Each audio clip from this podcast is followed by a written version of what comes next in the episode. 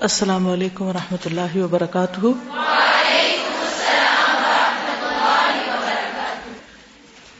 نحمد ونسلی علی رسول کریم اما بعد، فاعوذ باللہ من الشیطان الرجیم، بسم اللہ الرحمن الرحیم۔ رب شرح لی صدری ویسر لی امری وحلل اقدتم من لسانی یفقہ قولی۔ قل ان صلاتي ونسكي ومحياي ومماتي لله رب العالمين لا شريك له وبذلك امرت وانا اول المسلمين پچھلے لیسن کے ہم نے کچھ ٹارگٹس مقرر کیے تھے۔ کیونکہ تعلیم کا عمل مکمل نہیں ہوتا جب تک کام کلاس روم کے باہر بھی نہ کیا جائے۔ یہاں تو صرف پڑھنا ہوتا ہے اور باہر جا کر آپ کو پریکٹس کرنا ہے۔ اگر آپ وہ نہیں کریں گے تو یہ علم ایسی بارش کی طرح ہوگا جو آئی اور گئی۔ بس ایک جھاڑ ہے جو پڑی اور اس کے بعد اٹھ گئی۔ میں نے آپ سے درخواست کی تھی کہ آپ اپنے دن کا پلانر لکھیں اور کرنے کے کاموں کی فہرست بنائیں۔ مجھے امید ہے آپ نے کام کیا ہوگا۔ اور اگر نہیں کیا تو ایک دن اور دے دیتی ہوں۔ اسے کر لیجیے کیونکہ اگر آپ کریں گے نہیں تو پھر یہ پڑھنے کا فائدہ نہیں ہوگا۔ کیونکہ اسی پلانر میں آپ نے یہ ساری عادات ڈالنی ہے اپنے ٹارگیٹس لکھنے ہیں، کرنے کے کام اس میں ذکر کرنے ہیں۔ لاسٹ لیسن میں ہم نے دن کے آغاز سے بات کی تھی کہ صبح سویرے اٹھنے کی جو ہیبٹ ہے، اسے درست کرنا ہے۔ کیونکہ صبح کے وقت میں اللہ تعالیٰ نے خاص برکت رکھی۔ اس پر میں نے آپ سے ایک کوشچن کیا تھا کہ سونے کے مکرو اوقات یا ناپسندیدہ اوقات کون سے ہیں؟ آپ میں سے کس نے اس پر پڑھا؟ جی آپ بتائیے۔ یس اس میں آپ دیکھیے کہ تین طرح کے اوقات ہیں، یا تین طرح کی عادتیں ہوتی ہیں۔ ایک ہے نماز عشاء سے پہلے سونا مکرو ہے۔ رسول اللہ صلی اللہ علیہ وسلم نماز عشاء سے پہلے سونا اور نماز کے بعد باتیں کرنا ناپسند فرماتے تھے۔ صحیح بخاری کی روایت ہے۔ چاشت اور دن کا آخری حصہ۔ الدب المفرد کی روایت ہے۔ دن کے اول حصے میں سونا جہالت ہے۔ دن کے اول حصے میں سونا جہالت ہے۔ دن کے درمیانی حصے میں سونا پسندیدہ ہے۔ قیلولہ کا وقت، دوپہر کا، مڈ ڈے۔ اور دن کے آخری حصے میں سونا حماقت ہے۔ ایک اور حدیث بیان کی جاتی ہے، جو اثر کے بعد سو جائے اس کی عقل ماری جاتی ہے، تو وہ خود کو ہی ملامت کرے۔ یہ حدیث ضعیف ہے۔ ٹھیک ہے؟ لیکن یہ بات درست ہے کہ دن کے آخری حصے میں سونا حماقت ہے۔ لیکن سفر، بیماری اور مخصوص حالات، اس میں اجازت ہے۔ کہ مثلاً کوئی شخص بیمار ہے، بے ہوش ہے اب وہ کہ مجھے آپ چاشت کے وقت یا اثر کے بعد ہوش میں رکھیں تو یہ ممکن نہیں۔ اسی طرح بعض بیماریاں ایسی ہوتی ہیں کہ جن میں آرام کی ضرورت ہوتی، بے ہوشی کی کیفیت نہیں، لیکن غنودگی کی کیفیت ہوتی۔ وہ ایکسپشنل کیسز ہیں۔ یہ یاد رکھیے کہ ایکسپشنل کیسز ہر جگہ موجود رہیں گے۔ کیونکہ بعض لوگ پھر اتنے ریجڈ ہو جاتے ہیں کچھ چیزوں میں کہ بیمار بھی ہوں تو وہ کہتے ہیں کہ نہیں، یہ ناپسندیدہ ہے، اس لیے اب اس وقت آرام نہیں کیا جا سکتا۔ لیکن عام حالات کو اپنی بیماری نہ بنا لیجیے یعنی بیماری کی رخصت کو عادت نہ بنا لے جملہ لکھ لیجیے کہ رخصتوں کو عادت نہیں بنانا۔ رخصتیں مخصوص اوقات ہی کے لیے ہوتی ہیں یا مخصوص حالات کے لیے ہوتی ہیں۔ عادت اور رخصت میں فرق ہے۔ عادت وہ ہے جو تسلسل کے ساتھ کی جائے گی۔ مستقل طور پر وہ کام کیا جائے گا۔ اور رخصت عادت کے بیچ میں آسانی کے لیے ہے۔ ٹھیک؟ پھر نبی صلی اللہ علیہ وسلم کے ناشتے کے بارے میں آپ سے پوچھا گیا تھا؟ آپ میں سے کسی نے پڑھا؟ شہد۔ نبی صلی اللہ علیہ وسلم کی عمومی عادت دن میں ایک مرتبہ کھانا کھانا تھا، جس کا کوئی خاص وقت مقرر نہ تھا۔ جب کچھ میسر آتا تو کھاتے۔ ہماری طرح کوئی بہت سارے اوقات مقرر نہیں تھے کہ یہ کھانا ہے، پھر یہ کھانا ہے، پھر یہ ہم انسانوں نے خود اپنے لیے مقرر کر لیا نا۔ بھوک ہو یا نہ ہو، ہم نے کھانا ضرور ہے۔ کیونکہ وقت ہے کھانے کا۔ آپ صلی اللہ علیہ وسلم ضرورت کے مطابق بھوک کے ساتھ کھاتے تھے۔ صبح گھر والوں سے پوچھتے کہ کچھ کھانے کے لیے ہے؟ نہ ہوتا تو کیا فرماتے؟ میں روزے سو آج روزہ رکھ لیتا ہوں۔ یہ ناشتہ ہے۔ کبھی روزے سے ہوتے اور کچھ مہیا ہو جاتا تو روزہ کھول بھی لیتے تھے۔ نفلی روزہ کھولا جا سکتا ہے۔ ضرورت یہ تھی آپ کی روٹین۔ لیکن مختلف روایات میں کچھ چیزوں کے استعمال کرنے کا ذکر ملتا ہے۔ مثلا مدرجہ ذیل چیزیں صبح کے ناشتے میں آپ نے استعمال کی جس سے حیث، ہے، یہ، سین، ہا، یا، سین۔ حیثن پنیر اور گھی کا بنا ہوا حلوہ۔ ترمزی کی روایت ہے، قرصہ اور خل، روٹی اور سرکہ۔ پھر اسی طرح دیگر جو آپ کی غذائیں ہیں ان میں، خبز اور لحم، روٹی اور گوشت، تمر، کھجور، نبیز۔ نبیز کھجوروں کو رات کو بھگو کر صبح ان کا پانی پینا یا اس کا شربت بنا کر پینا۔ لبن، دودھ۔ روٹی جو کی ہوتی، خشک ہوتی گیہوں کی روٹی کے بارے میں ملتا ہے۔ خوب زبرن، بخاری اور مسلم کی روایت ہے۔ پھر بغیر چھنے ہوئے آٹے کی روٹی ہوتی تھی۔ تنوری روٹی کا بھی ملتا ہے۔ پھر سرید، گوشت میں بکری کی بھنی ہوئی پسلی۔ بکری کا شانہ۔ یہ ایک دن کا کھانا نہیں ہے۔ کہیں یہ سمجھے کہ آپ ایک دن کا مینیو تھا۔ یعنی آپ نے جو کچھ زندگی بھر کھایا، ان چیزوں کا جو ذکر ملتا ہے ان سب کی ایک لسٹ ہے۔ بکری کا شانہ اور بازو پائے، پشت کا گوشت، مرغی کا گوشت، خشک گوشت، امبر مچھلی، گورخر، ہمارن وحشین ارنب، خرگوش۔ اسی طرح سرکہ، پنیر، گھی، مکھن، جو اور دودھ کا دلیا، ستو۔ پھل اور سبزیوں میں کھجور کا خوشہ، کھجور کی لٹکی ہوئی شاخ، اس میں سے یعنی کھجوریں توڑ کے کھائیں۔ تمر، خشک کھجور، تازہ کھجور رتب بتیخ تربوز، زیتون، اراک پودے کا پھل، اراک، ککڑی، کدو، میٹھے میں کشمش، حلوہ اور شہد۔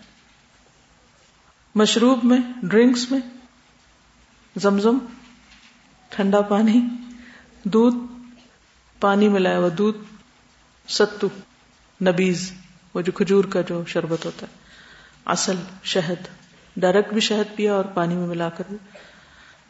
آپ کی ناپسندیدہ غذائیں لسن پیاز اور گو بب بود اور با۔ گو کیسی ہوتی ہے؟ بڑی سی چپکلی۔ یہ ناپسندیدہ تھی آپ کی۔ ٹھیک ہے۔ اسی طرح گوشت میں صرف بکری کا نہیں بلکہ اونٹ کا بھی گوشت آپ استعمال کرتے تھے۔ جو بھی میسر آتا۔ ٹھیک چلیے۔ ورزش میں کیا شروع کیا آپ نے؟ جی۔ ڈیپ بریدنگ اور واک کتنے منٹ؟ پونا گھنٹہ۔ واک کے دوران کیا کرتی ہیں؟ کیا ڈائری آپ نے پکڑی ہوتی ہے کیسے؟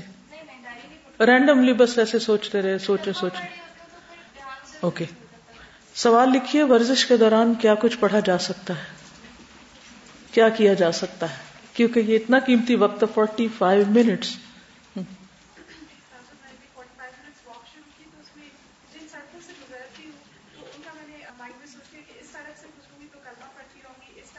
اوکے جی انہوں نے اپنے ازکار مخصوص کیے ہوئے مثال کے طور پر جیسے تسبیح ہے، استغفار ہے درو شریف ہے لاہول ولا قوت اللہ بلّہ ہے، یا اسمال حسنہ ہے، کچھ بھی۔ تو انہوں نے جن جن سڑکوں سے گزرتی ہیں تو ان کے ساتھ ان کو باندھ لیا کہ اس سڑک پر مثلاً استغفار پڑھنی ہے، اس سڑک پر تصویر پڑھنی ہے، اس سڑک پر۔ آپ تعداد بھی مقرر کر سکتے ہیں، آپ ٹائم بھی، آپ جگہ بھی، لیکن ایک سے زیادہ چیزیں آپ اس وقت میں پڑھ سکتے ہیں۔ ذکر الہی کا کارڈ آپ کے پاس ہے؟ اس میں جو ازکار لکھے ہوئے ہیں، اس میں گن کے تعداد بھی بتائی ہوئی ہے کہ ایک منٹ میں آپ کتنا پڑھ سکتے ہیں۔ تو اگر آپ فورٹی فائیو منٹ واک کر رہے ہیں، تو آپ دیکھیے کہ اس میں آپ کتنا کچھ کر سکتے ہیں۔ اگر آپ نے پلان کیا وہ، اگر پلان نہیں کیا ہوگا نا، تو پھر آپ کبھی کچھ کر دیں گے، کبھی کچھ کر دیں گے اور سب کچھ نہیں ہو پائے گا۔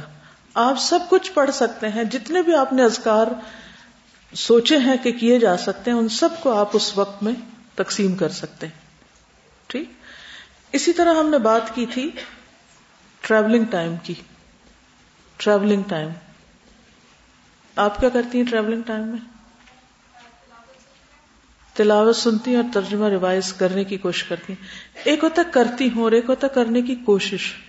اگر آپ کوشش کو کرنے میں ڈھال لیں نا، عمل میں لے آئے اور اس کا ایک ٹارگٹ سیٹ کر لیں کہ اتنا مجھے روز کرنا ہے۔ تو شروع میں نفس پہ ضرور بھاری ہوگا۔ دل نہیں لگے گا اور مشکل ہوگی۔ وہ کہاں گئی کتاب؟ وہ کہاں سے شروع کرنا ہے؟ وہ لیسن مارک نہیں کیا۔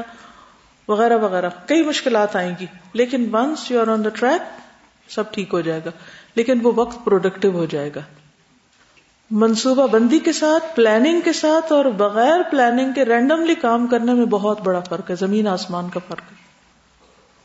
کامیاب اور ناکام لوگوں کے درمیان بس اسی کا فرق ہے۔ کر یہ بھی کچھ رہے ہوتے ہیں۔ ہر شخص ہر وقت میں کچھ نہ کچھ کر ہی رہا ہے کہ نہیں کر رہے۔ کئی لوگ بہت مصروف نظر آتے ہیں، لیکن ان کی مصروفیت کا کوئی آؤٹ کم نہیں ہوتا۔ اس روز انہوں نے ذکر کیا تھا ایک سائنٹسٹ کا کہ جس نے تیس ہزار پیپر لکھنے شروع کیے تھے اور مرتے دم تک ایک بھی مکمل نہیں کیا۔ آپ جتنے مرضی جینیس ہوں لیکن آپ کے ہاتھ میں کچھ بھی نہیں ہوگا اینڈ آف دا ڈے جسے آپ کہیں کہ یہ میں نے کیا ہے۔ کیونکہ آپ نے کیا نہیں، آپ نے صرف سوچا ہے یا ادھر سے ادھر کر کے ادھورا چھوڑ دیا۔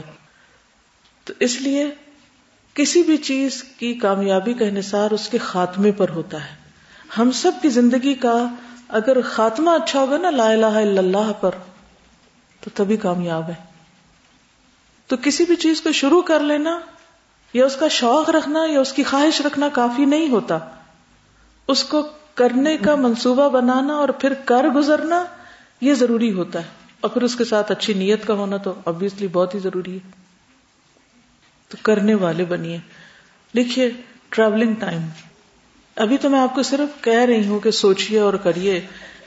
پھر آپ کو اسائنمنٹ کے طور پر ایک کاغذ دیا جائے گا جس کو آپ کو فل کر کے بتانا ہوگا ہمیں کہ آپ کیا کر رہے ہیں۔ آپ کی مارکنگ اس پر ہوگی کہ آپ نے جو پڑھا اس پر عمل کتنا کیا۔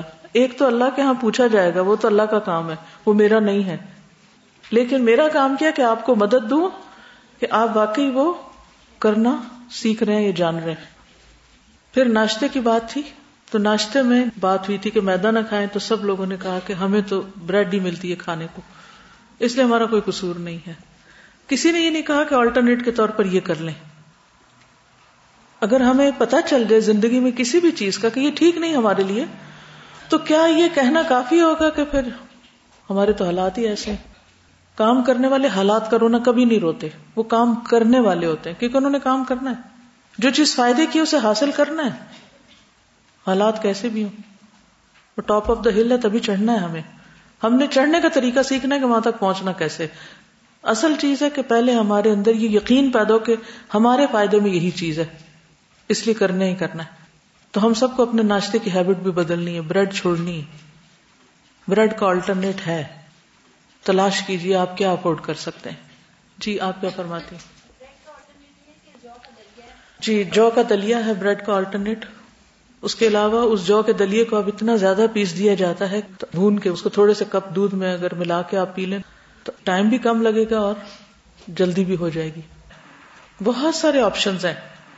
آپ میں سے مجھے نہیں معلوم کسی نے ڈائٹیشن کا کورس کیا ہوا یا نہیں، یا کوئی رہ چکا ہے، یا فوڈ اینڈ نیوٹریشن کا کوئی سبجیکٹ پڑھا ہے یا نہیں ہوم اکنامکس پڑھی ہے یا نہیں۔ میرے خیال ہے کہ اگر نہیں بھی پڑھی یا کوئی نہیں جانتا تو بھی ایک صحت مند زندگی گزارنے کے لیے اور ایک پروڈکٹیو زندگی گزارنے کے لیے اور کم سے کم وقت میں زیادہ بہتر کام کرنے کے لیے معلوم ہونا چاہیے۔ تو آپ آلٹرنیٹس لکھیے کہ بریڈ کے آلٹرنیٹس کیا کیا ہو سکتے ہیں جو کم وقت میں ہوں۔ یہ اب ہوم ورک کلاس میں سب اپنے اپنے گروپس میں دیکھیں۔ گروپ انچارج سب کے مشورے کو ایک شیٹ پر لکھ لے، وہ کلاس انچارج کو دے دے، وہ آگے کورسز کوآڈینیٹر کو دے دے، وہاں سے پھر وہ کمپائل ہو کے سب کے مشورے وہاں لکھ دیے جائیں گے تاکہ آپ اس میں سے جو اپنی سہولت کے مطابق وہ لے لیں۔ کیونکہ اس میں یہ بھی ہوتا ہے کہ ہم کیا افورڈ کر سکتے ہیں۔ میرے پاس ٹائم کتنا ہے۔ اب اگر کسی کے پاس کھانے کا ٹائم نہیں تو دلیا پکانے کا بھی نہیں ہو سکتا۔ اور روٹی پکانے کا نہیں ہو سکتا، یا اور اسی طرح کئی چیزیں۔ اب اگر میں آپ کو بتاؤں بادام کھایا کریں تو ہو سکتا ہے آپ کے ہم تو افورڈ ہی نہیں کر سکتے۔ ایک مثال ہے۔ تو اس لیے آپشن لکھ دی جائیں گی اور پھر اس میں سے آپ اپنے لیے چوز کر لیں۔ لیکن چند دن آپ اگر آلٹرنیٹ کرنا جب شروع کریں گے، تکلیف ضرور ہوگی۔ ظاہر جس پیٹ کو عادت ہے روز بریڈ جام کھانے اور مکھن کھانے کی، اگر اس کو کوئی ڈفرنٹ چیز ملی تو اس نے تو چیخنا چلانا اندر۔ اور ہو سکتا ہے آپ تھوڑے سے بیمار بھی پڑ جائیں۔ کیونکہ آتے توڑنا آسان نہیں۔ پوری باڈی ریئیکٹ کرتی ہے۔ کہ نہیں، ہمیں یہ نہیں، وہ چاہیے۔ لیکن تھوڑا سا اگر آپ فارم ہو جائیں گے، تھوڑے دنوں میں آپ اتنے آرام میں آ جائیں گے کہ آپ کہیں گے کہ شکر ہے، سب ان چیزوں سے جان چھوٹی تاکہ میں اسی وقت کو زیادہ بہتر استعمال کر سکوں انرجی بھی زیادہ محسوس کروں۔ ٹھیک؟ تو ان شاء اللہ تعالی یہ کام بھی کریں گے۔ پھر اس کے بعد یہ ہے کہ دن کے آغاز میں پہلا گھنٹہ آپ کس کام میں گزارتے ہیں؟ یہ بھی آپ نے لکھنا اپنا۔ کیونکہ وہ وقت سب سے زیادہ پروڈکٹیو ہوتا ہے۔ اور اگر آپ اس وقت مثلا آپ اپنی پلاننگ کرتے ہیں، وہ قرآن نماز سب گزر چکا ہے، اب ورک شروع ہو رہا ہے، میں اس کی بات کر رہی ہوں۔ یہاں کوئی کنفیوژن نہ ہو۔ ٹھیک ہے، آپ نے تحجد بھی پڑھ لیا آپ نے ذکر بھی کر لیا آپ نماز بھی پڑھ لی، آپ نے ناشتہ بھی کر لیا، سب کچھ۔ اب آپ آ گئے ہیں اپنے کام پر۔ ٹھیک؟ تو پہلا گھنٹہ، اس وقت آپ کہیں گے ہم کلاس اٹینڈ کرتے ہیں، لیکن چھٹی کے دن میں پہلا گھنٹہ کیا کرتے ہیں؟ وہ لکھیے۔ سنڈے کو آپ پہلا گھنٹہ دن کا کیا کام کرتے ہیں؟ ٹھیک ہے؟ پتا چل جائے گا کہ آپ اپنے آپ کو خود کتنا کنٹرول کرتے ہیں، یا آپ کی بری عادتیں آپ کو کنٹرول کرتی ہیں۔ ٹھیک؟ کیونکہ یہ پریکٹس ہوگی کورس کرنے کے بعد اپنی زندگی کو بہتر گزارنے کی۔ پھر اس کے بعد یہ ہے کہ اپنے آپ کو فوکس کرنے کے لیے آپ نے کیا طریقے اختیار کیے ہیں؟ کیا چیزیں آپ کو ڈسٹریکٹ کرتی کوئی عادت بن نہیں سکتی، کوئی پروڈکٹیو کام ہو نہیں سکتا اگر آپ ڈسٹریکشن کے بیچ میں کدھر سے ایک بچہ بال کھینچ رہا ہے، دوسرا سر پہ سوار ہے، تیسرا چیخ رہا ہے، وہ رو رہا ہے، اس کو کچھ چاہیے تو آپ کچھ کر نہیں سکتے اس وقت۔ اس وقت آپ کو انہیں کو دیکھنا پڑے گا۔ ٹھیک ہے نا؟ لیکن ان کو کس طرح پہلے سے سیٹل کرنا تاکہ آپ کام شروع کر لیں؟ یہ اگر آپ کو آ گیا تو آپ بچوں کے ہونے کی بھی شکایت نہیں کریں گے، بچے کچھ نہیں کرنے دیتے۔ کچھ خواتین ہائیلی ایجوکیٹڈ پڑھی لکھی، سب کچھ ان کے پاس ہوتے ہیں، سارے ٹیلنٹ لیکن ایک بچے کے بعد وہ بالکل بیٹھ جاتی۔ جس طرح وہ کشتی ہوتی ہے نا، کشتی دیکھیے۔ تو کشتی میں جو غالب آتا ہے، وہ دوسرے کو کیا کرتا ہے؟ پچھاڑ دیتا ہے۔ تو وہ منہ سے بچے کے آگے پچھڑ جاتی ہیں۔ وہ ان کو بالکل لٹا دیتا ہے، بیکار کر دیتا ہے ایک بچہ۔ تو اگر آپ نے یہ نہیں سیکھا نا کہ بچے کو کیسے مینج کرنا اور زندگی کے مقصد پہ کیسے فوکس کرنا ہے، تو کام نہیں بنے گا۔ پھر اس کے بعد ہفتہ وار اپنا جائزہ اور اپنے سونے کے طریقوں پر غور و فکر۔ ٹھیک ہے؟ ہوں یہ کہنا تھا کہ ہم نا جو چھٹی کا دن ہوتا ہے نا، چاہے وہ سنڈے ہو یا کوئی اور گرانٹیڈ چھٹی ہو تو وہ ٹوٹلی ڈفرینٹ ہوتا ہے ایک ورکنگ ڈے سے۔ اس عادت کو کیسے بہتر کرے نا؟ اس کی پلاننگ کرنی پڑے گی آپ کو۔ مثلا چھٹی کا دن مجھے اس لحاظ سے بہت اچھا لگتا ہے کہ گاڑیاں نہیں چل رہی ہوتی کوئی دھواں نہیں ہوتا پولوشن نہیں ہوتی تو واک کا بہت اچھا وقت ہوتا ہے۔ یعنی فریش ایئر ملتی ہے آپ کو۔ عام دنوں میں آپ کے پاس دھوپ میں بیٹھنے کا وقت نہیں۔ آپ دھوپ میں بیٹھنے کا وقت نکالیں کیونکہ وٹامن ڈی کی کمی حجاب لینے والوں کو اکثر ہو جاتی۔ پھر اس کے بعد آپ کو کچھ ایسی چیزوں کے مطالعے کا وقت نہیں ملتا عام دنوں میں، کیونکہ روٹین میں آپ کو کام کرنا ہوتا ہے، تو آپ وہ کر سکتے ہیں۔ کیونکہ یہاں اس کتاب میں جسمانی اور روحانی صحت کی بات کی گئی، لیکن ہمیں تھوڑی سی اور صحتوں کی طرف بھی جانا ہوگا۔ تو اس میں انشاءاللہ آپ کو ایک میپ دے دیں گے کہ آپ ان ساری چیزوں کے اوپر تھوڑا تھوڑا ورک کر سکیں۔ تو میرا خیال ہے کہ اس کو ہم ایک الگ ٹاپک کے طور پر ڈیل کر سکتے ہیں، ہفتہ وار روٹین کو ویکلی روٹین۔ کہ سارے ویک کا بھی جائزہ اور پھر چھٹی کے دن کو گزارنے کا طریقہ۔ ٹھیک؟ یس بالکل۔ تو پھر اسی وجہ سے سارا دن لاسٹ ہوتا ہے۔ آپ کچھ بھی نہیں مکمل کر پاتے کیونکہ آپ نے آغاز اچھا نہیں کیا۔ تو بہترین آغاز وہ ضروری ہے۔ دیکھیے ایک ماں جو ہوتی ہے نا وہ گھر میں ایک رول ماڈل ہے۔ بچے اس کو دیکھ کے سبق سیکھتے ہیں۔ ماں کیا کر رہی ہے؟ جن لوگوں نے اپنی ماں کو سخت محنت کرتے دیکھا ہے، ان کے لیے محنت کرنا مشکل بھی نہیں، اور ان کو لگتا ہے کہ یہی زندگی ہے، ایسے ہی رہتے ہیں۔ اور جو مائیں سو کا وقت گزارتی ہیں اور اپنے بچوں کے لیے سونے کا ایک نمونہ ہے بہترین، تو پھر ان کے بچے سونے والے ہی پیدا ہوتے ہیں۔ وہ کام نہیں کرنا جانتے۔ ٹھیک ہے نا؟ تو اس لیے اس اعتبار سے بھی آپ کو بہت ضروری ہے کہ آپ آئندہ نسلوں کی تربیت کے لیے سخت محنت کی عادت ڈالیں۔ کوئی بھی کام ہو نہیں سکتا جب تک کہ ہم محنت نہیں کریں گے۔ اور محنت کرنا کیوں ضروری ہے؟ اس کو بھی آپ دیکھیے۔ یہ کتاب اصل میں میں اپنے بیٹے کو پڑھا رہی ہوں، کبیرہ گناہوں کے بارے میں۔ کیونکہ اگر اس کو یہ پتا ہو کہ کیا کیا حرام کیا اللہ نے، تو میری ذمہ داری اتر جائے گی کہ خود جواب دے ہوگا۔ تو اس کو پتا تو ہونا چاہیے۔ بتانا میرا فرض ہے۔ آگے پھر عمل کرنا تو ہر ایک کی اپنی ذمہ داری ہے۔ اس حدیث نے مجھے ہلا کے رکھ دیا۔ مسلم کی روایت ہے۔ رسول اللہ صلی اللہ علیہ وسلم نے ایک روز اپنے خطبے میں ارشاد فرمایا، آگ میں جانے والے پانچ قسم کے لوگ ہیں۔ آگ میں جانے والے پانچ قسم کے لوگ ہیں۔ پہلے وہ جاہل جنہیں کوئی تمیز نہیں یعنی حلال حرام کی۔ اور دوسروں کے پیچھے آنکھیں بند کر کے چلتے ہیں۔ جنہیں حلال حرام کا کچھ پتا نہیں دوسروں کے پیچھے آنکھیں بند کر کے چلتے ہیں۔ اور اہل و عیال اور مال و منال تک سے بے پرواہ ہیں۔ نہ دین کی ہوش، نہ دنیا کی ہوش۔ یعنی اہل و عیال کے بارے میں بھی کوئی ذمہ داری نہیں لیتے۔ اور نہ ہی اپنے مالی معاملات کی نہیں کسی چیز کی نہ ریسپانسبلٹی قبول کرتے۔ نہ پڑھنے لکھنے سے کوئی دلچسپی، نہ حلال حرام جاننے کے بارے میں۔ تو گویا ایسا شخص کیا کرتا ہے؟ اپنی پوری زندگی کو برباد کر دیتا ہے۔ اسے پتہ ہی نہیں کیا کرنا اور کیا نہیں کرنا۔ دوسرا، وہ خائن شخص، خیانت کرنے والا، جسے معمولی سی چیز کی ضرورت محسوس ہوتی ہے تو خیانت کرنے لگتا ہے۔ یعنی کسی کی کوئی چیز اس کے پاس ہے اور اس کے پاس امانت کے طور پہ رکھی ہوئی ہے، استعمال کے لیے نہیں دی گئی اس کو، تو وہ کیا کرتا ہے؟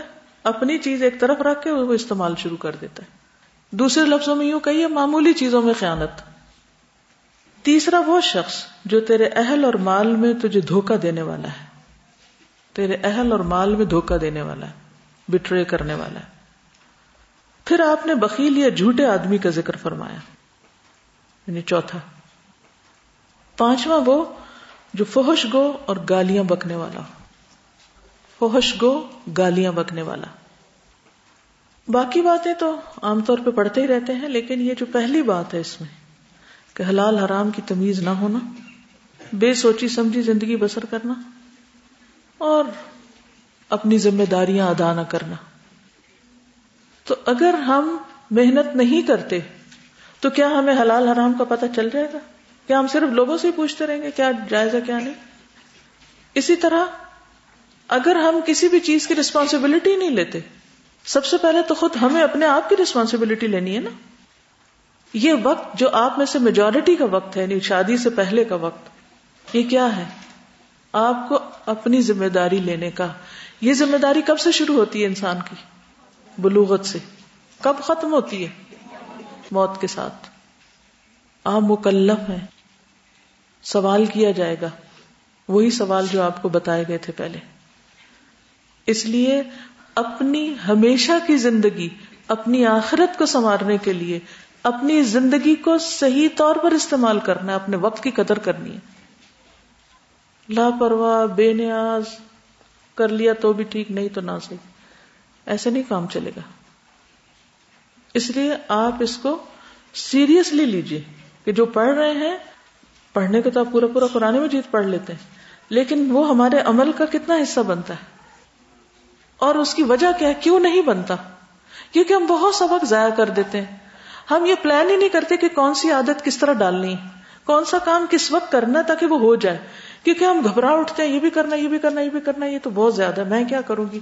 ڈس اپوائنٹ ہو جاتا ہے، میں تو کچھ بھی نہیں کر سکتی۔ نہیں، ہم اچھی طرح کر سکتے ہیں، لیکن ہمیں کرنے کی عادت ڈالنی۔ کیا کرنا کرنے کی عادت ڈالنی۔ اور اس کے لیے نفس کے خلاف کیا کرنا پڑے گا؟ مجاہدہ کرنا پڑے گا۔ جب آپ مجاہدہ کریں گے تو اللہ تعالی رستے بھی دکھا دے گا۔ تو پہلا کام کیا محاسبہ اور دوسرا کیا ہے؟ مجاہدہ۔ تو انشاءاللہ جب آپ کرتے جائیں گے تو یہ عادتیں پڑتی جائیں گی، پھر نہیں مشکل رہے گی۔ اور پھر آپ کے لیے اتنی آسانیاں ہو جائیں گی۔ اور آپ کو پتا ہے، جو جو انسان بڑا ہوتا جاتا ہے نا، اس کے لیے بہت سی عادتیں اختیار کرنا مشکل ترین ہوتا جاتا ہے۔ تو جتنا ارلی سٹارٹ لیں گے، اتنا ہی اچھا ہے۔ کیونکہ بہت سے لوگ کیا کہتے ہیں، ابھی تم جوان ہیں، ابھی تم چھوٹے ہیں، ابھی اتنی سیریسنس کی کیا ضرورت ہے؟ تو جب جوانی گزر جاتی ہے اور آپ اس وقت سیریس ہونا شروع ہوتے ہیں تو پھر تو آپ ہو بھی نہیں پاتے، کیونکہ عادتیں پختہ ہو چکی ہوتی۔ ایک درخت اگر ٹیڑھا ہو چکا ہے اور ٹیڑھا ہو کے مضبوط ہو چکا تو اس کا آپ کتنا سیدھا کریں گے؟ تو اکھڑ جائے گا۔ مشکل ہوتا ہے۔ اس وقت کو غنیمت جانیے۔ تو بات یہ ہو رہی تھی کہ ہمیں اپنی صحت کا خیال رکھنا ہے۔ ٹھیک ہے؟ انسان کی تمنا بہت ساری ہیں، بے شمار ہیں۔ جس میں مال، دنیا کی اور رونقیں، زینتیں، کہتے ہیں نا، ہزاروں خواہشیں ایسی کہ ہر خواہش پہ دم نکلے۔ لیکن انسان کی ساری خواہشیں اسی وقت اس کے لیے دل پسند ہو سکتی ہیں، اگر وہ صحت مند ہو۔ کیونکہ اگر صحت نہ ہو تو مال و دولت اور اولاد اور باقی رونقیں، زینتیں، طرح طرح کے کھانے، طرح طرح کی چیزیں کسی بھی چیز میں آپ کا دل نہیں لگے گا اور آپ اس کو انجوائے بھی نہیں کر سکتے۔ پھر ہم نے تو خواہشات پہ نہیں جینا، ہم نے تو کام کر کے جینا، کیونکہ اللہ نے زندگی کے امتحان کے طور پہ دیا ہمیں، کچھ کرنے کے لیے دیے اپنی عبادت کے لیے دیے تو وہ عبادت کر کے جانا ہے ہم نے یہاں سے، تاکہ آگے کامیاب ہو سکے تو اس صورت میں تو پھر اور بھی زیادہ ضروری ہے کہ ہم صحت مند ہو تاکہ کچھ کر سکیں۔ ٹھیک ہے؟ اور بہت سے لوگ ان دو چیزوں کے بارے میں، صحت اور فراغت کے بارے میں بہت غافل ہیں اور توجہ نہیں دیتے اور ان کے بارے میں دھوکے میں ہیں۔ تو اس لیے ہمیں اس دھوکے سے باہر نکلنا ہے۔ اب صحت کیا چیز ہے؟ تو ورلڈ ہیلتھ آرگنائزیشن کے مطابق انسان کی جسمانی، ذہنی، معاشرتی اور روحانی طور پر بہترین حالت ایک ایسے معاشرتی نظام میں رہتے ہوئے جہاں اس کو ذاتی ترقی اور نشو و نما اور سیلف فلفلمنٹ کے مواقع میسر ہوں۔ تو ایسا انسان ایک ہیلدی انسان ہوگا، یا صحت اس کو میسر ہوگی کہ جس میں جسمانی، ذہنی، معاشرتی اور روحانی۔ کتنے ٹارگیٹس ہو گئے جسم، ذہن، معاشرہ اور روح۔ جذباتی بھی اگر کر لیں تو بہت اچھا ہوگا، کیونکہ بہت سے لوگ ویسے بہت ہیلدی ہوتے ہیں اسٹرانگ ہوتے ہیں، لیکن چھوٹی سی بات پر آپے سے باہر ہو جاتے ہیں۔ تھوڑی سی برداشت بھی نہیں ہوتی ان کے پاس۔ تو اس کا نقصان کیا ہوتا ہے؟ کچھ کر نہیں پاتے وہ بھی، ٹھیک ہے؟ تو جسمانی، روحانی، معاشرتی، جذباتی اعتبار سے بہترین حالت ایک ایسے معاشرتی نظام میں رہتے ہوئے، جہاں اس کو ذاتی ترقی اور نشو نما اور اس کے علاوہ سیلف فلفلمنٹ کے یعنی جو وہ کرنا چاہتا وہ کر پائے۔ یعنی ایسی حالت ہماری کہ جس سے ہم اپنے مقصد زندگی کو پا سکیں۔ ٹھیک ہے؟ تو انسان جو اللہ تعالیٰ کی سب سے بہترین تخلیق ہے۔ وہ کرم نہ بنی آدم۔ لقد خلق نہ انسان افی احسن تقویم اللہ نے بیمار نہیں پیدا کیا، بہترین حال میں پیدا کیا۔ اس لیے ہمیں اس حالت کو مینٹین رکھنا ہے۔ اگر وہ بگڑ جائے تو واپس صحیح کرنا ہے اور اس کے لیے کوشش کرنا ہے۔ تو بیسیکلی انسان مختلف چیزوں کا مجموعہ ہے۔ مثلا ایک طرف اس کا جسم ہے، پھر اس کی روح ہے۔ پھر اس کے جذبات اور احساسات ہیں، پھر اس کی عقلی قوتیں ہیں۔ پھر ان قوتوں میں آپ دیکھیے کہ کوئی عدل کی قوت ہے اور کوئی فہم کی اور عقل کی، یہ ساری قوا جو ہے وہ انسان کے اندر ہے اگر انسان ان کو صحیح طور پر استعمال کرتا ہے تو وہ واقعی ایک کامیاب انسان ہے۔ اور اگر وہ ان قوتوں سے صحیح کام نہیں لیتا، یا یہ قوتیں اعتدال میں نہیں، یا اپنی اپنی جگہ پر نہیں، تو اس سے کیا ہوگا؟ وہ ناکام ہوگا۔ تو اس لیے اپنے آپ کو سمجھنا اور اپنی قوتوں سے صحیح فائدہ اٹھانا، یہ نہایت ضروری ہے۔ تو کامیابی کس چیز کا نام ہے پھر؟ کامیاب کون ہے؟ کہ اللہ کی دی ہوئی نعمتوں اور ہماری زندگی، جسم اور جسم کے اندر مختلف جو اللہ نے قوتیں اور صلاحیتیں رکھی ہیں، ان کو آپٹیمائز کرنا، ان سے بہترین اور میکسیمم کام لینا۔ تو آپ کی سوچ کس چیز کے ارد گرد گھومنی چاہیے؟ کہ میں اس زندگی میں زیادہ سے زیادہ کس طرح پروڈکٹیو ہوں؟ کس طرح زیادہ زیادہ کام کر جاؤں؟ میں اللہ کی عبادت میں بھی بہترین ہوں، میں لوگوں کے ساتھ معاملے میں بھی اچھا ہوں، میں اپنی ذہنی اور دماغی صلاحیتوں کو بھی بہترین طریقے پر لگا سکوں۔ ان ساری چیزوں کے اندر ہم نے ایک بیلنس بھی قائم کرنا ہے۔ تو ایک بہت بڑا ٹاسک ہے۔ سوچنے سے شروع ہوگا۔ نا امیدی کی ضرورت نہیں۔ چل پڑیں گے تو انشاءاللہ کچھ نہ کچھ اچیو بھی کر لیں گے۔ لیکن سوچ سمجھ پلاننگ اور پھر کام اور مسلسل اس پر ورک کرنا اور پھر جو چیز نہ ہو پائے اس پر غور و فکر کرنا رکاوٹوں کو ہٹانا تاکہ منزل تک پہنچ سکے۔ السلام علیکم و رحمۃ اللہ وبرکاتہ۔ اساتذہ ڈی این اے پہ ایک نئی ریسرچ آئی۔ تو اس میں بتایا گیا جیسے آپ نے ابھی بات کی کہ انسان بہترین حالت پہ پیدا کیا گیا۔ تو بتایا جاتا ہے کہ ڈی این اے کے مطابق انسان ہزار سال کے لیے پیدا کیا گیا لیکن اپنی کیئر لیسنس کی وجہ سے وہ اپنے آپ کو ضائع کر لیتا ہے۔ صرف اپنی لاپرواہی کی بنا پر۔ اور صرف خواہشات کی پیروی خواہشات اور جو اس کی لاپرواہیاں ہیں۔ حضرت نور علیہ السلام جیے تھے نا ہزار سال۔ جی بالکل۔ کیپیسٹی تو ہے۔ لیکن ہم تو پچاس سال کام کرنے کے قابل نہیں، اور اب تو ماشاء اللہ ینگ لوگ تو بیٹھ ہی نہیں پاتے، وہ کہتے ہیں، ہمت ہی نہیں بیٹھنے کی۔ کیونکہ جب ہم غلط طریقے سے زندگی بسر کرتے ہیں تو آئندہ جنریشن سفر کرتی ہیں۔ ہمارے آس پاس والے سفر کرتے ہیں۔ تو کتنا ضروری ہے کہ ہم ان چیزوں پر سوچنا شروع کریں۔ اور اگر ہم واقعی ایک مسلمان، بہترین امت وسط کے طور پر جینا چاہتے ہیں تو ان چیزوں کے بغیر گزارا نہیں ہمیں سوچنا ہوگا۔ ٹھیک ہے؟ تو ہماری زندگی کے بہت سے پہلو ہیں۔ ذہنی، جسمانی، روحانی، جذباتی معاشرتی، ہم نے ان کے درمیان ایک بیلنس قائم کرنا ہے۔ ٹھیک ہے؟ اس کے لیے ہمیں رہنمائی تو اللہ تعالی سے لینی ہے، کیونکہ بہترین رہنمائی کرنے والا وہ ہے۔ نبی صلی اللہ علیہ وسلم نے ہمارے لیے بہترین نمونہ قائم کیا اور بہت سی چیزیں کر کے دکھائیں۔ اب آپ دیکھیے کہ ہم نے سب سے پہلے آغاز کیا تھا روحانی صحت سے، ٹھیک ہے؟ اب یہ جو روحانی صحت ہے، اس میں سب سے پہلی چیز کون سی تھی؟ قرآن مجید، ٹھیک ہے؟ ہمارے لیے اتنی بات بھی کافی ہے کہ اللہ سبحان و تعالیٰ فرماتے ہیں وہ ننزل من القرآن ما هو شفاء و رحمت کہ ہم قرآن میں وہ چیز نازل کرتے ہیں جو مومنوں کے لیے شفا اور رحمت ہے۔ تو قرآن کیا ہے؟ شفا۔ لیکن یہ آپ کو معلوم ہے کہ اس پر باقاعدہ ریسرچ بھی کی گئی ہے کہ اگر قرآن کا یہ کلیم ہے کہ یہ ایک شفا کی کتاب ہے، تو اس سے شفا کیسے حاصل ہوتی ہے؟ تو تحقیقات سے یہ بات سامنے آئی ہے کہ قرآن مجید کی تلاوت کی جو آواز ہوتی یا ویو ساؤنڈ جو ہوتی ان کی ایک مخصوص فریکوینسی ہوتی اور مخصوص ویو لینتھ ہوتی فریکوینسی اور ویو لینتھ اب یہ جو ساؤنڈ ویوز ہوتی ہیں، یہ ایک ویو فیلڈ اسپریڈ کرتی ہیں۔ یعنی وہ یہ نہیں ہوتا کہ بس تھوڑی سی کہیں ہوئی اور ختم ہو گئی، کیونکہ ہمارے جو دماغ کے سیلز ہیں، وہ مسلسل حرکت میں رہتے ہیں۔ مسلسل کام کرتے رہتے ہیں۔ اب کھا رہے ہو پی رہے ہو جاگ رہے ہو ایون سو بھی رہے ہو تو وہ اپنا کام کرتا رہتا ہے۔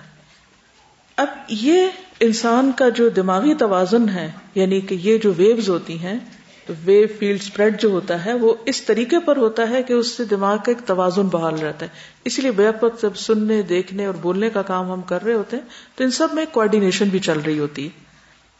اب جب ہم تلاوت کرتے ہیں، تو اس تلاوت کی آواز سے ہمارے اندر ایک توازن پیدا ہوتا ہے۔ یعنی کہ ہمارے جو دماغ ہے، اس کے اندر ایک توازن پیدا ہوتا ہے، جس سے پھر آگے کئی چیزیں پیدا ہوتی ہیں۔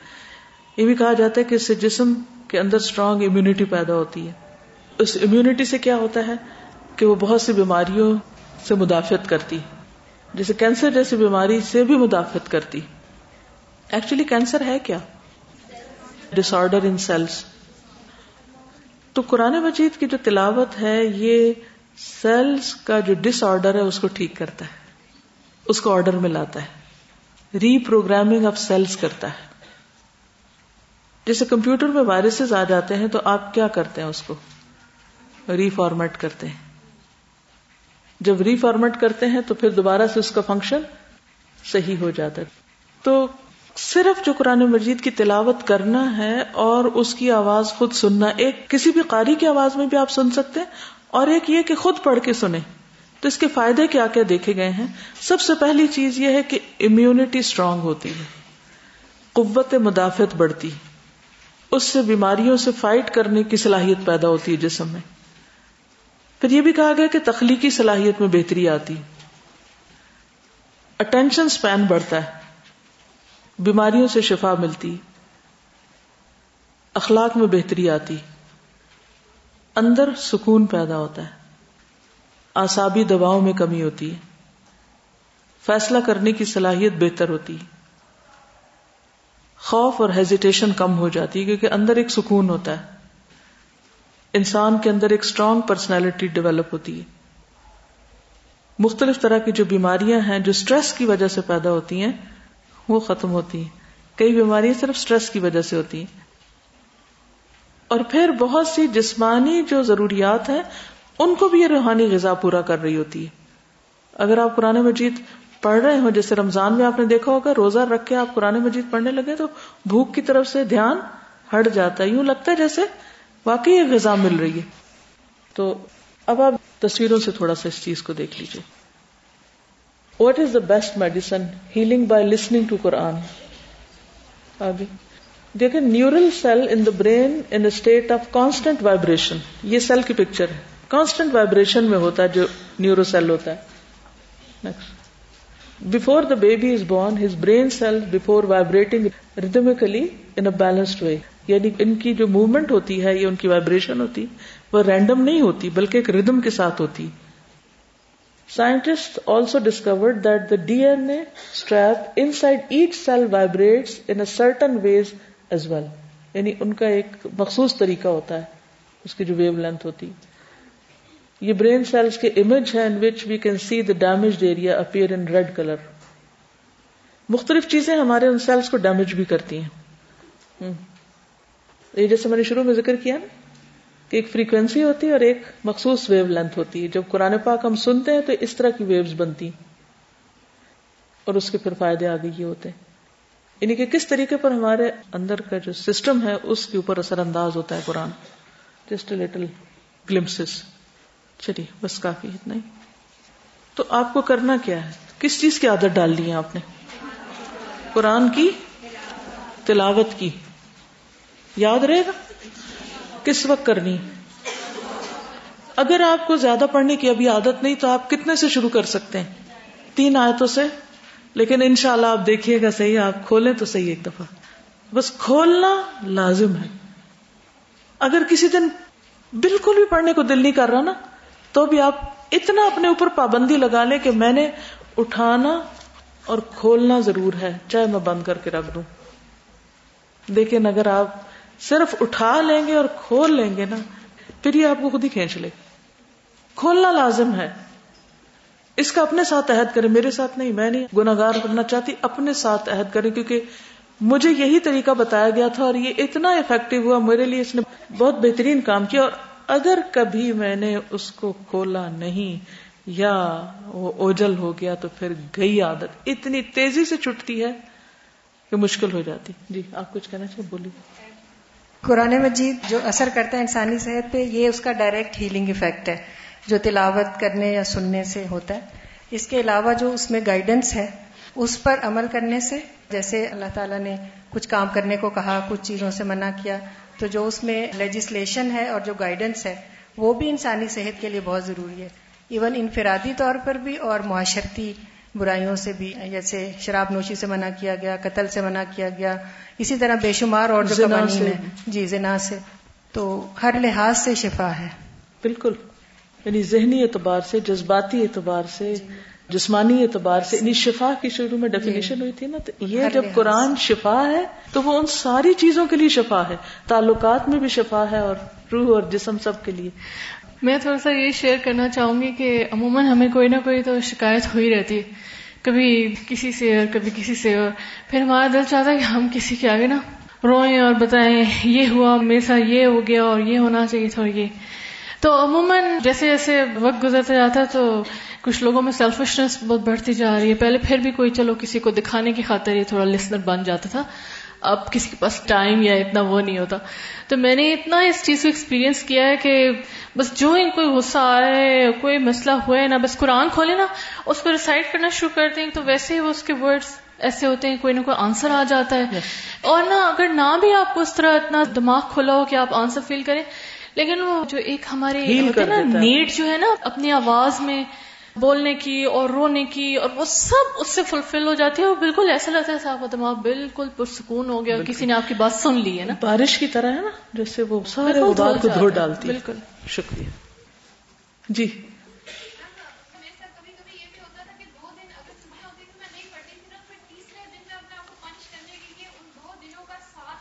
بالکل۔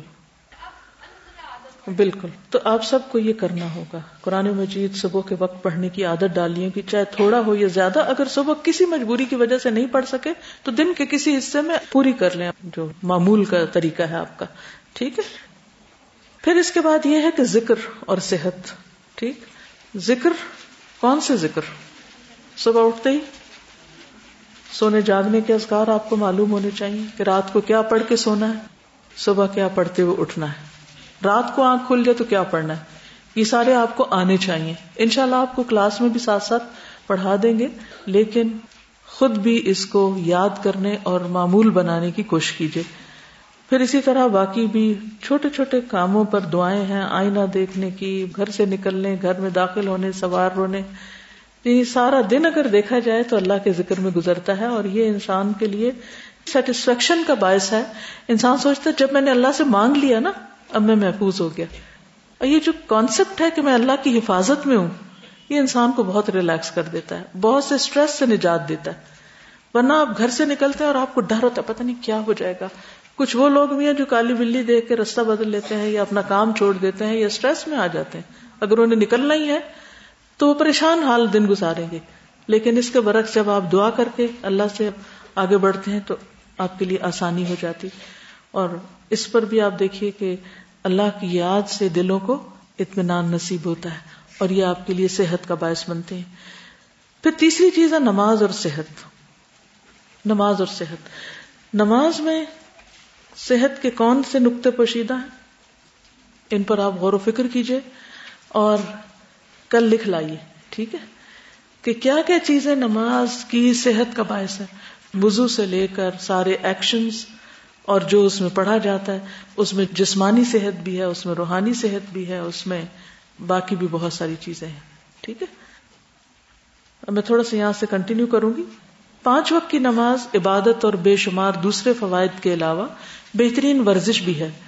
یہ انسان کے تمام روحانی اور جسمانی دکھوں کا مداوع کرتی ہے۔ بے حیائی اور ناشائستہ کاموں سے روکتے ہوئے اللہ سبحان و تعالیٰ کے قرب کا بھی ذریعہ بنتی ہے۔ قرآن مجید میں اللہ تعالیٰ فرماتے ہیں وسطین بصبری وسلات اللہ سے صبر اور نماز کے ساتھ مدد مانگو۔ یعنی ہر طرح کی مشکلات سے نکلنے کا راستہ ہے۔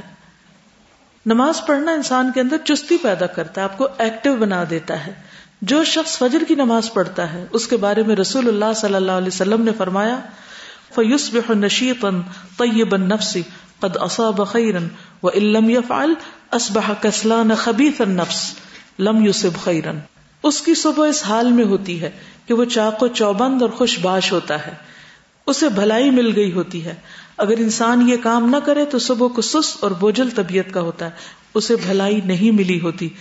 تو یہ سب سے بڑا فائدہ ہے کہ آپ کو ایکٹیو رکھتی ہے۔ پھر اسی طرح نماز بوجھل انسان کو ہلکا کر دیتی ہے۔ رسول اللہ صلی اللہ علیہ وسلم نے فرمایا، جب بندہ نماز پڑھنے کے لیے کھڑا ہوتا ہے تو اس کے سارے گناہ لائے جاتے ہیں۔ اس کے سر اور دونوں کندھوں پہ رکھ دیے جاتے ہیں۔ بندہ جب رکو کرتا ہے یا سجدہ کرتا ہے تو سارے گنا گر جاتے ہیں۔ تو لٹرلی وہ آپ کو ہلکا کر دیتی گنا گرا دیتی ہے۔ آپ صلی اللہ علیہ وسلم نے فرمایا، جو شخص بھی نماز کے ارادے سے وزو کے لیے کھڑا ہوتا ہے، پھر اپنے ہاتھ دھوتا ہے، تو اس کی ہتھیلیوں پر پانی کا پہلا قطرہ ٹپکتے ہی اس کے گنا معاف ہونے لگتے ہیں۔ جب وہ کلی کرتا ہے، ناک میں پانی ڈالتا ہے، ناک صاف کرتا ہے تو اس کی زبان اور ہونٹوں کے گنا پانی کے پہلے قطرے سے ہی زائل ہو جاتے ہیں۔ جب وہ چہرہ دھوتا ہے تو پانی کے پہلے قطرے سے اس کی آنکھوں اور کانوں کے گنا زائل ہو جاتے ہیں۔ جب وہ کوہنیوں تک ہاتھوں اور ٹخنوں تک پاؤں کو دھوتا ہے تو اس کے گزشتہ سارے گنا معاف ہو جاتے ہیں۔ اور ہر گناہ سے اس طرح محفوظ ہو جاتا ہے جیسے وہ اپنی پیدائش کے وقت تھا۔ اور جب وہ نماز کے لیے کھڑا ہوتا ہے تو اس کے درجات کی بلندی کا سبب بنتی ہے۔ اگر وہ بیٹھتا ہے تو بخشا بخشایا ہوا بیٹھتا ہے۔ یعنی جب نماز پڑھ کے آ کے بیٹھتا ہے تو اس طرح ہوتا ہے جیسے ہر چیز سے پاک صاف ہو کے آ کے بیٹھ گیا۔ کس طرح آپ کو ریلیف دیتی؟ ہر طرح کے بوجھ سے ریلیف کر دیتی۔ وہ حدیث یاد ہے آپ کو جس میں نبی صلی اللہ علیہ وسلم نے فرمایا کہ اگر کسی شخص کے دروازے پر نہر ہو اور دن میں پانچ بار اس میں نہائے، تو تمہارا کیا خیال ہے کہ اس کے جسم پر کوئی میل رہے گی باقی؟ صحابہ نے عرض کیا، کچھ بھی باقی نہیں رہے گا۔ آپ نے فرمایا، یہی حال پانچ وقت کی نمازوں کا ہے کہ اللہ تعالیٰ ان کے ذریعے سے گناہوں کو مٹا دیتا ہے۔ گناہ انسان کے رسک میں رکاوٹ بنتے ہیں، گناہ انسان کے لیے بیماری کا ذریعہ بنتے ہیں۔ گناہ انسان کے بہت سے کاموں میں مشکلات پیدا کرتے ہیں رسک سے محرومی ہوتی۔ تو اس لیے نماز کے یہ سارے دنیاوی فائدے بھی ہیں۔ اور پلس جو روحانی فائدے تو ہیں۔ پھر نبی صلی اللہ علیہ وسلم نے اس کو آنکھوں کی ٹھنڈک قرار دیا۔ نہ صرف یہ کہ بوجھ دور کرتی، بلکہ کولنس بھی ہے۔ باعث سکون ہے۔ جب آزان کا وقت ہوتا، نماز کا وقت ہوتا، تو اللہ کے رسول صلی اللہ علیہ وسلم فرماتے، یا بلال، اقم ارحنا بہا۔ اے بلال، ہمیں نماز سے راحت پہنچاؤ یعنی اٹھو آزان دو۔ یعنی اس راحت کا سلسلہ آزان سے ہی شروع ہو جاتا ہے۔ پھر اسی طرح ذکر اور صحت۔ انسان جب صبح کرتا ہے، تو اس کے ہر جوڑ پر صدقہ لازم ہوتا ہے۔ ہر مرتبہ سبحان اللہ کہنا صدقہ ہے۔ الحمد للہ کہنا صدقہ ہے، لا الہ الا اللہ کہنا صدقہ ہے۔ تو گویا آپ کے جوڑوں کی، آپ کے جسم کی حفاظت ہوتی ہے، صحت ہوتی ہے، کس کے ساتھ؟ ذکر کے ساتھ۔ آپ صلی اللہ علیہ وسلم نے فرمایا، جو شخص مال خرچ کرنے سے بخل کرے، دشمن کے ساتھ لڑنے سے ڈر جائے، رات میں تکلیف اور مشقت اٹھانے سے گھبرائے، تو وہ کثرت سے یہ کلمات کہے، سبحان اللہ والحمد للہ ولا الہ الا اللہ واللہ اکبر۔ ذکر یاد رہے گا؟ اللہ اکبر۔ اٹھیے نماز کے لیے۔ راحت حاصل کیجیے سبحانک اللہم و بحمدک اشہد ان لا الہ الا انت، استغفرک و اتوب الیک۔ السلام علیکم و رحمۃ اللہ وبرکاتہ۔